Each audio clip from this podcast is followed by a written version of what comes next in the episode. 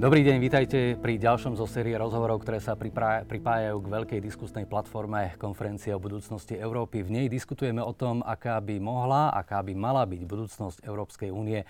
No a do tejto otázky veľmi aktívne a veľmi silno vstupuje naozaj téma, ktorá je mimoriadne aktuálna, vojna na Ukrajine a z nej vyplývajúca migračná kríza.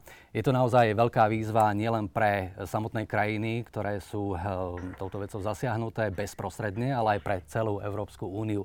A my sa dnes budeme snažiť eh, v diskusii zodpovedať otázky, ako by mala byť nastavená tá efektívna koordinácia spolupráca medzi Európskou úniou a jednotlivými regiónmi. Ja som rád, že do tejto diskusie budú môcť prispieť naši dnešní hostia. Tu v štúdiu poslankyňa Európskeho parlamentu pani Miriam Lexman. Vítajte, dobrý deň. Dobrý deň. Takisto ústredný riaditeľ kancelárie Združenia miest a obcí Slovenska Michal Kaliňák. Vítajte, dobrý deň. Ďakujem, pekný deň. No a síce na diálku v spojení, ale veľmi, veľmi blízko k téme je aj pán predseda Košického samozprávneho kraja Rastislav Trnka. Vítajte, dobrý deň do Košic. Dobrý deň prajem všetkým. Eh, ešte dodám, že do témy sa zapojí aj príhovorom veľvyslankyňa Maria Malová, zástupkynia stálej delegátky Slovenskej republiky pri Európskej únii. Ja ale, ak dovolíte, eh, otvorím eh, túto tému práve tou aktuálnou situáciou a rád by som poprosil pána predsedu Košického samozprávneho kraja, aby nám zreferoval, aká je aktuálna situácia v Košickom samozprávnom kraji. Ehm, podľa tých posledných údajov ten migračný tlak sa predsa len trochu znížil. Možno aj vďaka tomu a možno aj vďaka tým e, opatreniam, ktoré ste aj na úrovni kraja urobili naozaj e, množstvo. Považujete tú aktuálnu situáciu za viac menej stabilizovanú?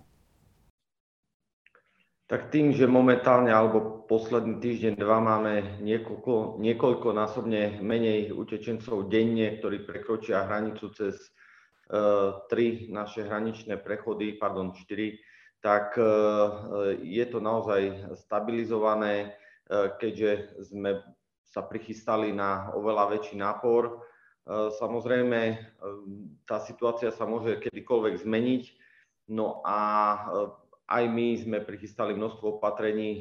Myslím, že po čase sa rozhýbal aj štát a niečo pripravili Čiže naozaj tie kapacity sú na niekoľkonásobne väčšie počty. My máme momentálne k dispozícii, čo sa týka ubytovania, napríklad 25 ubytovacích kapacít, kde máme do 2000 miest.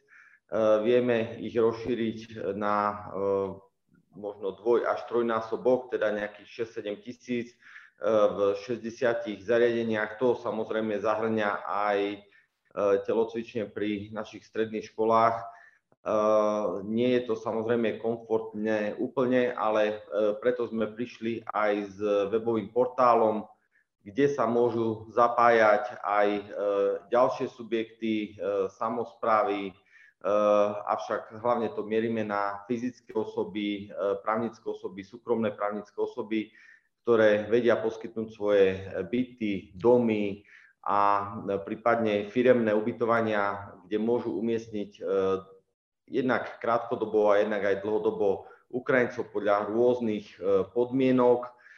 Čiže toto ponúkame viacerým subjektom. Mne je ľúto, že štát si urobil také niečo podobné, tak by som to nazval, avšak nie celkom funkčné. Ale nevadí, my chceme hlavne, aby, aby sa čo najviac utečencov umiestnilo samozrejme ďalej poskytujeme eh, prepravné kapacity z hraničného prechodu, ktoré sme začali v podstate poskytovať od prvého dňa, eh, kedy, kedy vznikol vojnový konflikt a začali chodiť vojnoví utečenci. Taktiež denne poskytujeme približne 100 dobrovoľníkov po celom kraji na rôznych miestach, na hraničných prechodoch, v kontaktných miestach, v ubytovacích centrách a na ďalších miestach, ktoré aj, aj pre iné, poskytujeme ich aj pre iné subjekty, ktoré nás o to požiadajú. Tých opatrení je naozaj, ak dovolíte, e, trošku vám do toho vstúpim, lebo tých opatrení je naozaj e, množstvo, ešte možno ich spomenieme. E, určite je o tých opatreniach, o tom, čo sa deje aj v Košickom samozprávnom kraji, veľmi dobre informovaná pani poslankyňa Európskeho parlamentu, nielen z Košického kraja, ale z Prešovského kraja. Snáď môžem prezradiť, že vašim manželom je pán Milan Majerský, predseda Prešovského samozprávneho kraja, takže máte naozaj tie informácie akoby z prvej ruky a možno aj z pohľadu tých informácií, ktoré dostávate, ako vy vnímate naozaj tú, tú nevyhnutnosť pomoci asistencie Európskej únie regiónom, ktoré sú takto zasiahnuté aj na tej slovenskej strane migračnou krízou? Je dôležité povedať, že vidno, ako na Slovensku sa ľudia zomkli v tej solidarite, tak sa zomkla aj Európska únia.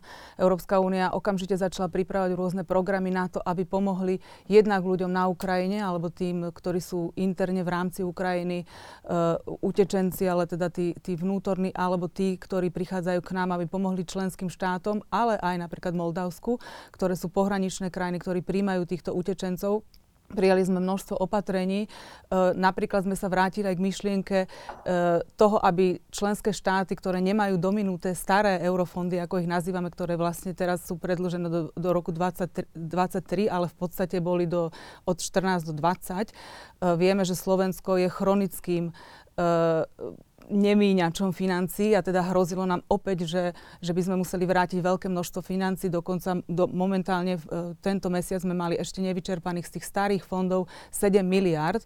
Čiže znovu sme dali ako Európska únia schválili sme to v Európskom parlamente, um, možnosť pre Slovensko tieto finančné prostriedky minúť flexibilne. Je tam 100% na financovanie zo strany Európskej únie, je, je tam menej, menej byrokracie a môže sa to použiť na akúkoľvek infraštruktúru, ktorá súvisí s, s utečencami alebo vytváraním infraštruktúry, ktorá je im nápomocná, čiže zdravotníctvo, školstvo, uh, polícia cudzinecká, a ďalšia infraštruktúra, ktorá je nevyhnutná doprava, ubytovanie, samozrejme strava. Na to sú ešte aj ďalšie fondy, napríklad eh, React EU, ktorý v podstate pomáha aj práve pri nákupe týchto potravín na tejto pr- prvej pomoci pre týchto utečencov. Čiže vyčlenili sme prostriedky, ktoré sú možné na to, aby sa použili na túto pomoc utečencom. Ja som sa sama zasadzovala v Európskom parlamente, požiadala som našu e- e- Európsku ľudovú frakciu, ktorá je najväčšia frakcia v Európskom parlamente, aby sme schválili tieto prostriedky čím skôr, aby Slovenská republika čím skôr dokázala tieto prostriedky čerpať. Aj dokonca je to možné so spätným dátumom, čiže od začiatku vojny, čiže tie náklady, ktoré už sme mali, sa dajú spätne refinancovať cez tieto prostriedky. Ale musím povedať, ako ste povedali, že e, môj manžel, teda aj predseda KDH, je predseda Prešovského samozprávneho kraja, čiže mám tie, mám tie informácie e, zvnútra a vidím, že tam je veľmi malá koordinácia medzi štátom a tými samozprávnymi krajmi alebo tou miestnou samozprávou. Jednoducho opäť, ako sme boli svetkami cez COVID, opäť miestna a regionálna samozpráva nesie hlavnú časť to, tej zodpovednosti štátu na svojich pleciach a štát ako keby absentoval. Do dnešného dňa máme problémy teda aj teda e, obce, mesta, aj mimovládne organizácie, rôzne dobrovoľnícke organizácie, charitatívne organizácie, církevné reholné spoločenstva, ktoré naozaj tam poskytujú tú prvú pomoc týmto ľuďom. Do dnešného dňa nemajú preplatenú túto prácu, nemajú preplatené tie financie, ktoré vynaložili na nákup potravy, nákup základných potrieb. Myslím si, že toto treba riešiť. Toto je kľúčové, čo treba riešiť riešiť. Myslím, že o tom dosť vie aj ústredný riaditeľ kancelárie Združenia miesta a obcí Slovenska. E, Michal Kaliňák, ako e, vy z pohľadu e, tej miestnej územnej samozprávy vidíte tú aktuálnu situáciu a práve možno tú koordináciu medzi regiónmi, medzi územnou samozprávou, štátom, ale možno aj Európskou úniou? Tu sa ukázalo zo pár silných momentov. Ten prvý je to, že paradoxne Ukrajina, ktorá nie je v Európskej únii, pomáha Európskej únii opätovne si uchopiť a uvedomiť a chrániť svoje európske hodnoty. Je to paradoxné, že sused nám musel povedať, že ako sme na tom. Tá druhá vec je to, že tak ako počas korony aj teraz sa ukázala veľká sila človečiny, ktorá supluje systém, ktorý je dlhodobo nefunkčný. Do určitej miery je to dedičný hriech. Vedeli sme, že civilná ochrana, krízové riadenie nie sú v dobrej kondícii, ale horšie je to, že ak sme si to otestovali napriamo počas prvej, druhej, tretej koronavlny, tak už sme to mohli dávno opraviť. A to sa nestalo.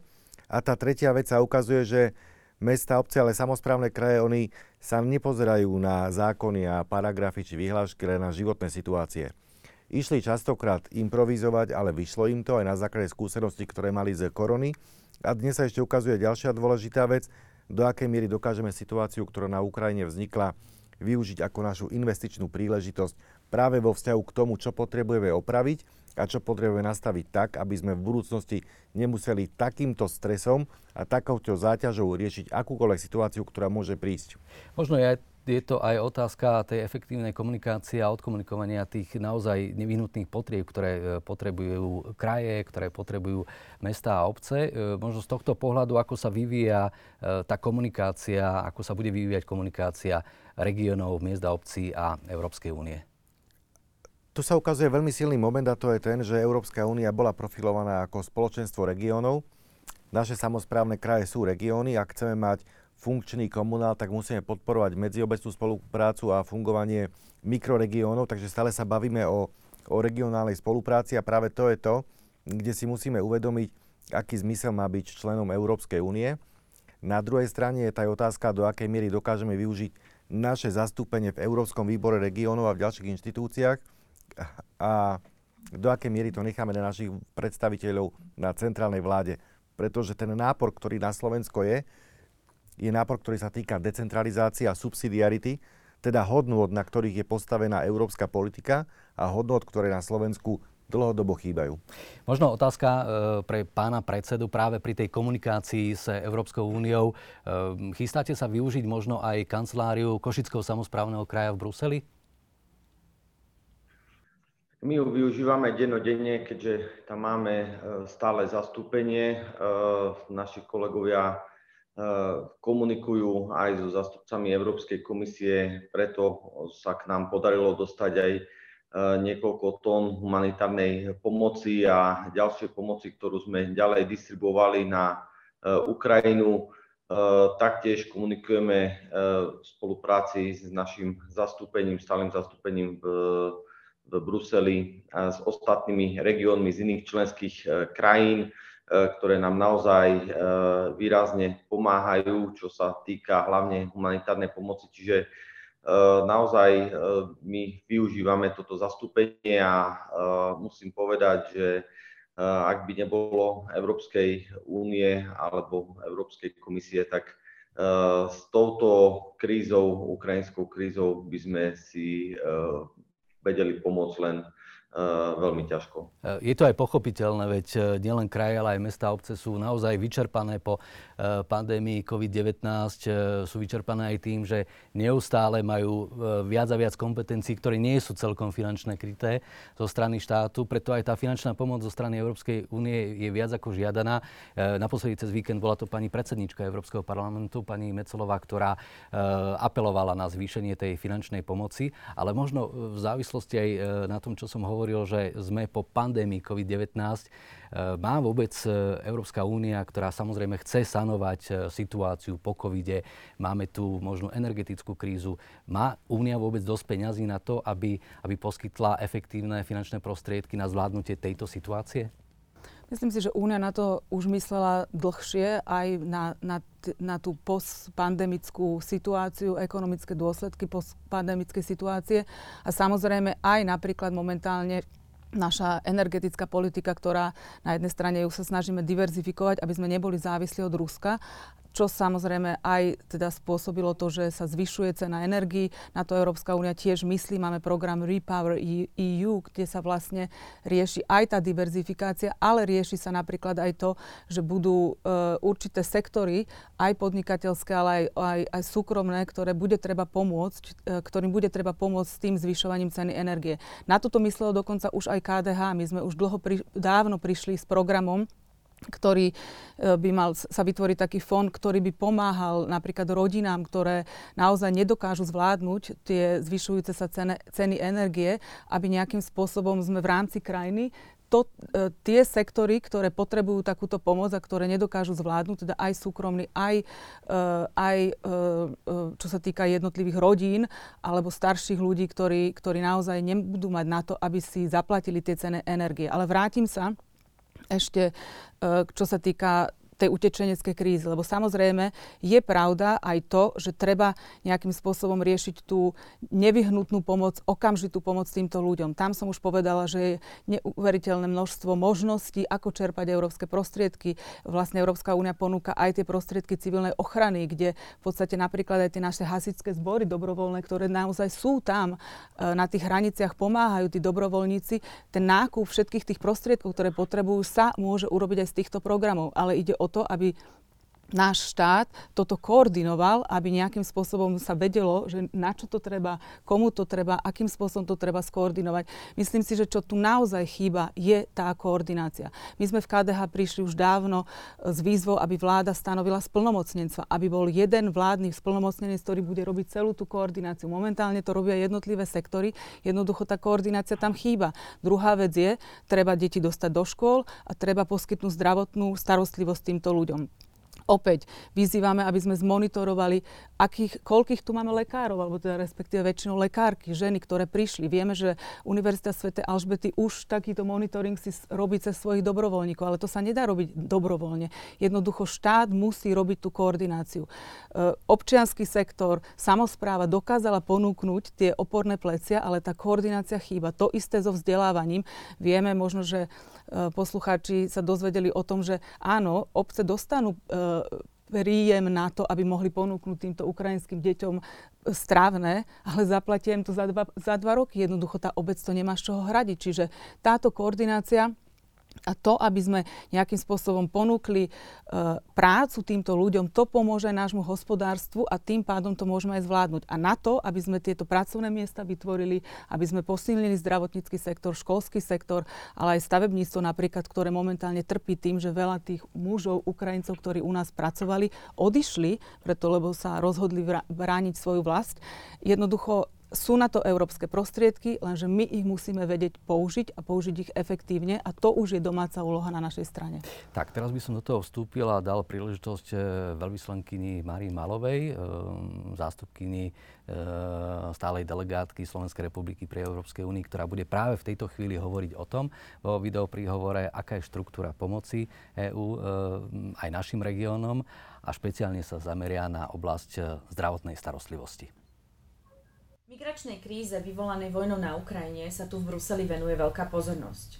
Máme za sebou sériu mimoriadných zasadnutí viacerých formátov Rady ministrov. EÚ v spolupráci s jednotlivými členskými štátmi realizuje opatrenia okamžitého aj strednodobého charakteru. Jednou takouto okamžitou intervenciou je poskytnutie väčšej miery flexibility pri využívaní kohezných fondov. Vďaka tzv. nástroju CARE budú môcť členské štáty a regióny flexibilne využívať zdroje z Európskeho fondu regionálneho rozvoja a Európskeho sociálneho fondu pri financovaní opatrení určených na podporu ľudí utekajúcich z Ukrajiny, napríklad pri podpore ich bývania, ich zamestnávania, zdravotníckej starostlivosti. Ďalšie prostriedky je možné využívať z Fondu pre azyl, migráciu a integráciu. Sladom na rôzne aspekty krízy je potrebná európska koordinácia v rámci celého spektra oblastí, od zahraničných vecí cez vnútro až po sociálne veci alebo zdravotníctvo. Začala by som zdravotníctvom. Slovenská republika poskytuje utekajúcim pred vojnou maximálnu podporu a plnohodnotnú zdravotnú starostlivosť, čo ostatné členské štáty a inštitúcie EÚ vysoko oceňujú a sú pripravené pomôcť. Čo sa týka financovania zdravotnej starostlivosti pre utečencov z Ukrajiny, Slovenská republika sa pridala k ďalším desiatim štátom, ktoré podporili Polsko v otázke vytvorenia separátneho fondu na úrovni Európskej únie nad rámec tých, ktoré som už spomínala. A to za konkrétnym účelom financovania zdravotnej starostlivosti. Čo sa týka už zmienenej európskej solidarity pri transfere pacientov do iných členských štátov, Európska komisia po začatí krízy na Ukrajine zriadila mechanizmus, v rámci ktorého je sprístupnených 10 tisíc voľných postelí pre pacientov z Ukrajiny. Samotný transfer pacientov je financovaný z mechanizmu civilnej ochrany EÚ vo výške 75% Európska komisia ďalej v spolupráci so Svetovou zdravotníckou organizáciou plánuje zriadiť uh, triážne huby na triedenie pacientov v hraničných členských štátoch. Nový úrad komisie pre núdzové situácie v oblasti zdravia, tzv. HERA, zabezpečil 200 tisíc vakcín proti tetanu a záškrtu, z ktorých 70 tisíc pôjde na Slovensko a do Čiech. Sladom na dlhodobú vyťaženosť zdravotných systémov a potenciál utečencov hľada Európska únia spoločný prístup ohľadom uznávania dokladov o kvalifikácii, vrátanie o vzdelaní zdravotníckých pracovníkov z Ukrajiny. Komisia plánuje vytvoriť online platformu s názvom EU Talent Pool, kde budú môcť ľudia prezentovať svoje zručnosti a pracovnú disponibilitu. Zo strednodobého hľadiska je kľúčovým prístup utečencov na trh práce Európskej únie. Toto právo garantuje ľuďom smernica EÚ o dočasnej ochrane. Povolené sú aktivity v zamestnaneckom pomere, SZČO aktivity, aj odborné duálne vzdelávanie. Na týchto ľudí sa uplatňuje princíp rovnakého zaobchádzania, pokiaľ ide o mzdu a pracovné podmienky. Tak toľko e, pani Malová hovorila aj o možnej relokácii Eh, utečencov do jednotlivých štátov únie podľa toho, akú zdravotnú starostlivosť eh, nevyhnutne potrebujú a v akej krajine nájdu najlepšie podmienky. Možno aktualizácia, pán predseda, eh, v oblasti zdravotnej sociálnej starostlivosti, ako to zvláda kraj, naráža na nejaké problémy, ktoré naozaj nevie v rámci svojich kapacít vyriešiť? No, pozrite sa, čo sa týka sociálnej starostlivosti, a, tak my tu máme nejaké domovy sociálnych služieb a v koordinácii s mestami, obcami domových dôchodcov. Tam zatiaľ veľký nápor nie je. Čo sa týka zdravotnej starostlivosti, my sme boli veľmi prekvapení, keď sme museli doslova tlačiť na ministerstvo zdravotníctva, aby vôbec sa začali robiť zdravotné prehliadky všetkých tých, ktorí majú nastúpiť e, do školy, e, prípadne do nejakej verejnej inštitúcie. Jednoducho nebolo to tiež koordinované, ale to už bolo pred chvíľkou povedané, že ten štát e, ako si na toto nemyslel. A ja si myslím, že čo sa týka týchto dvoch oblastí, toto zvládneme, ale naozaj je to len veľmi malá časť tej integrácie ako takej, ktorá nás čaká a toto je oveľa väčšia výzva ako zriadenie e, nejakých e, utečenských táborov, respektíve e, registračných centier a ubytovaní a podobne. A na to naozaj my mám pocit, ako myslím teraz celkovo ako Slovensko, ale konkrétne to vláda nemyslia, keďže nám tu volajú partnery z Nemecka, Francúzska a ďalších krajín, ktorí vyslovene vyhľadávajú tie odborné eh, kapacity, eh, ktoré prišli z Ukrajiny, aby si ich stiahli na, k sebe do štátu, kde ich potrebujú do konkrétnych, na konkrétne pracovné pozície. A nám tu, poviem to tak, keď nezačneme v tejto oblasti konať, nám tu ostanú naozaj len utečenci, ktorí budú záťažou pre sociálny a zdravotný systém a potom sa ten názor, tá eufória e, pomoci môže naozaj otočiť. E, jednoducho treba akúsi kombináciu, treba tú štruktúru e, tých utečencov, ktorí sem prichádzajú zvoliť, vhodnú, aby boli v konečnom dôsledku aj prínosom alebo čo najväčším prínosom pre naše hospodárstvo. To, čo ste hovorili a to, čo už naznačil aj Michal Kaliňák, vyplýva aj vlastne z nejakej možnosti. Ako premeniť eh, tú výzvu, tú záťaž, ktorú cítime a cítia kraje, mesta, obce v súčasnosti na nejaký benefit do budúcnosti, pretože tak ako kraje, aj miestne územné samozprávy sa boria s problémov eh, nedostatku personálnych kapacít v prípade niektorých povolaní. Tak aký je ten recept na to, aby sme možno vlastne tých ľudí, ktorí sem prichádzajú, naozaj tu udržali a pomohli nielen mm, demografii, ktorá je taká, aká je, ale aj e, posilneniu tých kapacít a e, možností krajov a regiónov. Štát v prvom rade musel definovať svoju absorčnú schopnosť, teda aké máme kapacity finančné, personálne a ubytovacie, čo dokážeme reálne zvládnuť a tomu prispôsobiť podmienky, ktoré potrebujeme. Vieme z Treximy a z iných organizácií, aká je štruktúra trhu práce, koľko potrebujeme profesí umiestniť a v akých e, oblastiach. To znamená, že to je spôsob, ako podporiť vlastnú hospodárskú politiku aj na úrovni regiónov a zároveň si povedať, že e, príležitosť, ktorá sa poskytla kvôli konfliktu na Ukrajine je jedna z možností, ktorú dokážeme pre seba využiť práve preto, aby ľudia postupom času nemali pocit krivdy, že pomáhame niekomu viac ako svojim vlastným, ale aj preto, že demografia je neúprosná, ale aj preto, že je to investičná príležitosť vo vzťahu k znižovaniu regionálnych rozdielov. Teda je tu aj otázka, do akej miery dokážeme sa možno inšpirovať v polovici 90. rokov, kedy na Slovensko prišla obrovská skupina Ukrajincov z Černobylu, ale dnes už nikto nevieme, kto je vlastne ten Ukrajinec z Černobylu, pretože sa stali súčasťou našich komunít. Pretože vopred vedeli, kam pôjdu, aké ich uplatnenie a v ktorom regióne ich potrebujeme.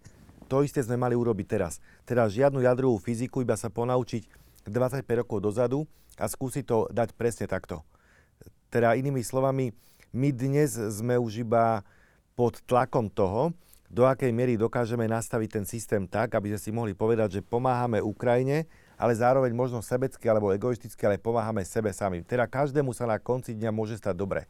Najhoršie, čo môže byť, je to, že prestaneme dôverovať Európskej únii a to iba preto, že nedokážeme využiť všetky tie mechanizmy a nástroje, ktoré nám ponúka.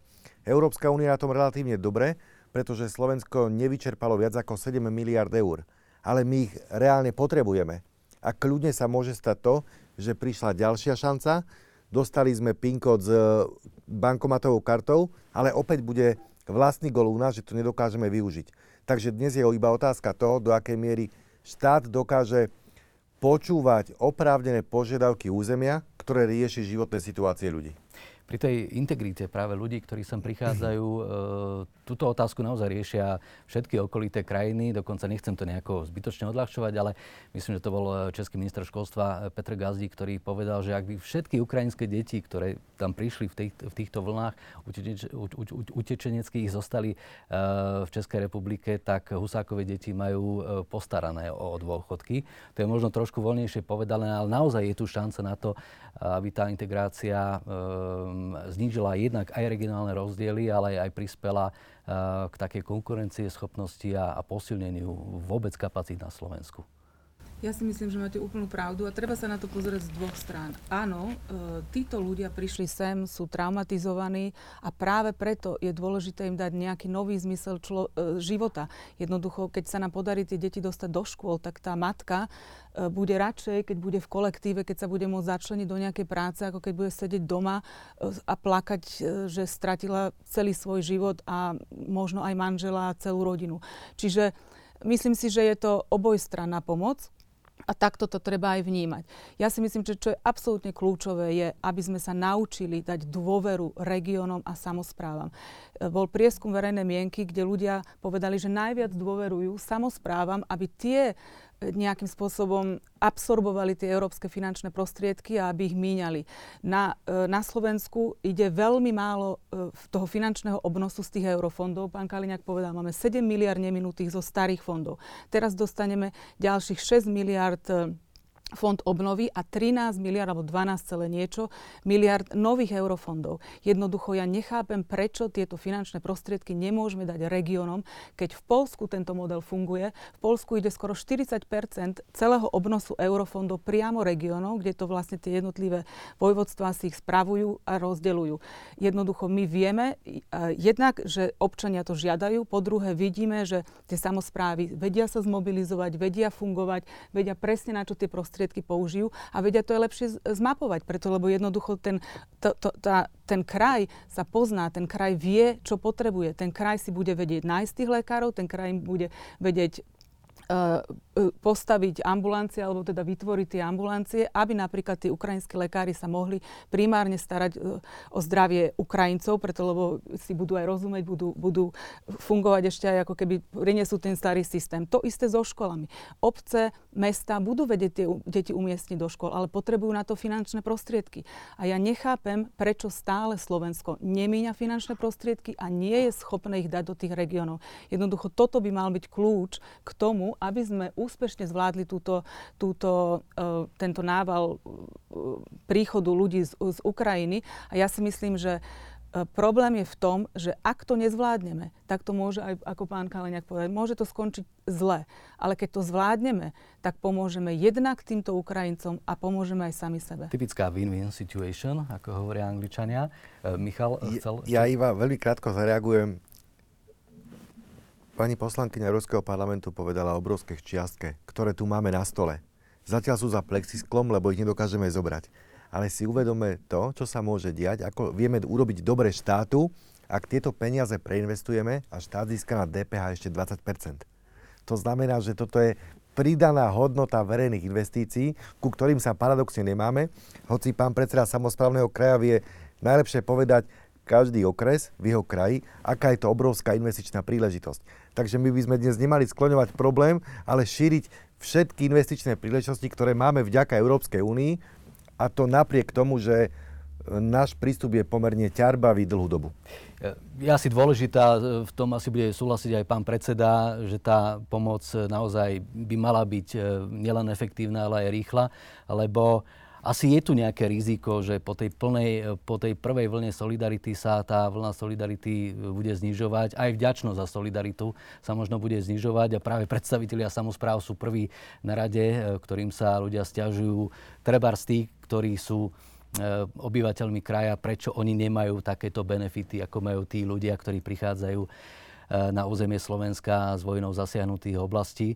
To znamená, že naozaj je potrebné, aby bolo to efektívne, bolo to rýchle, bolo to adresné.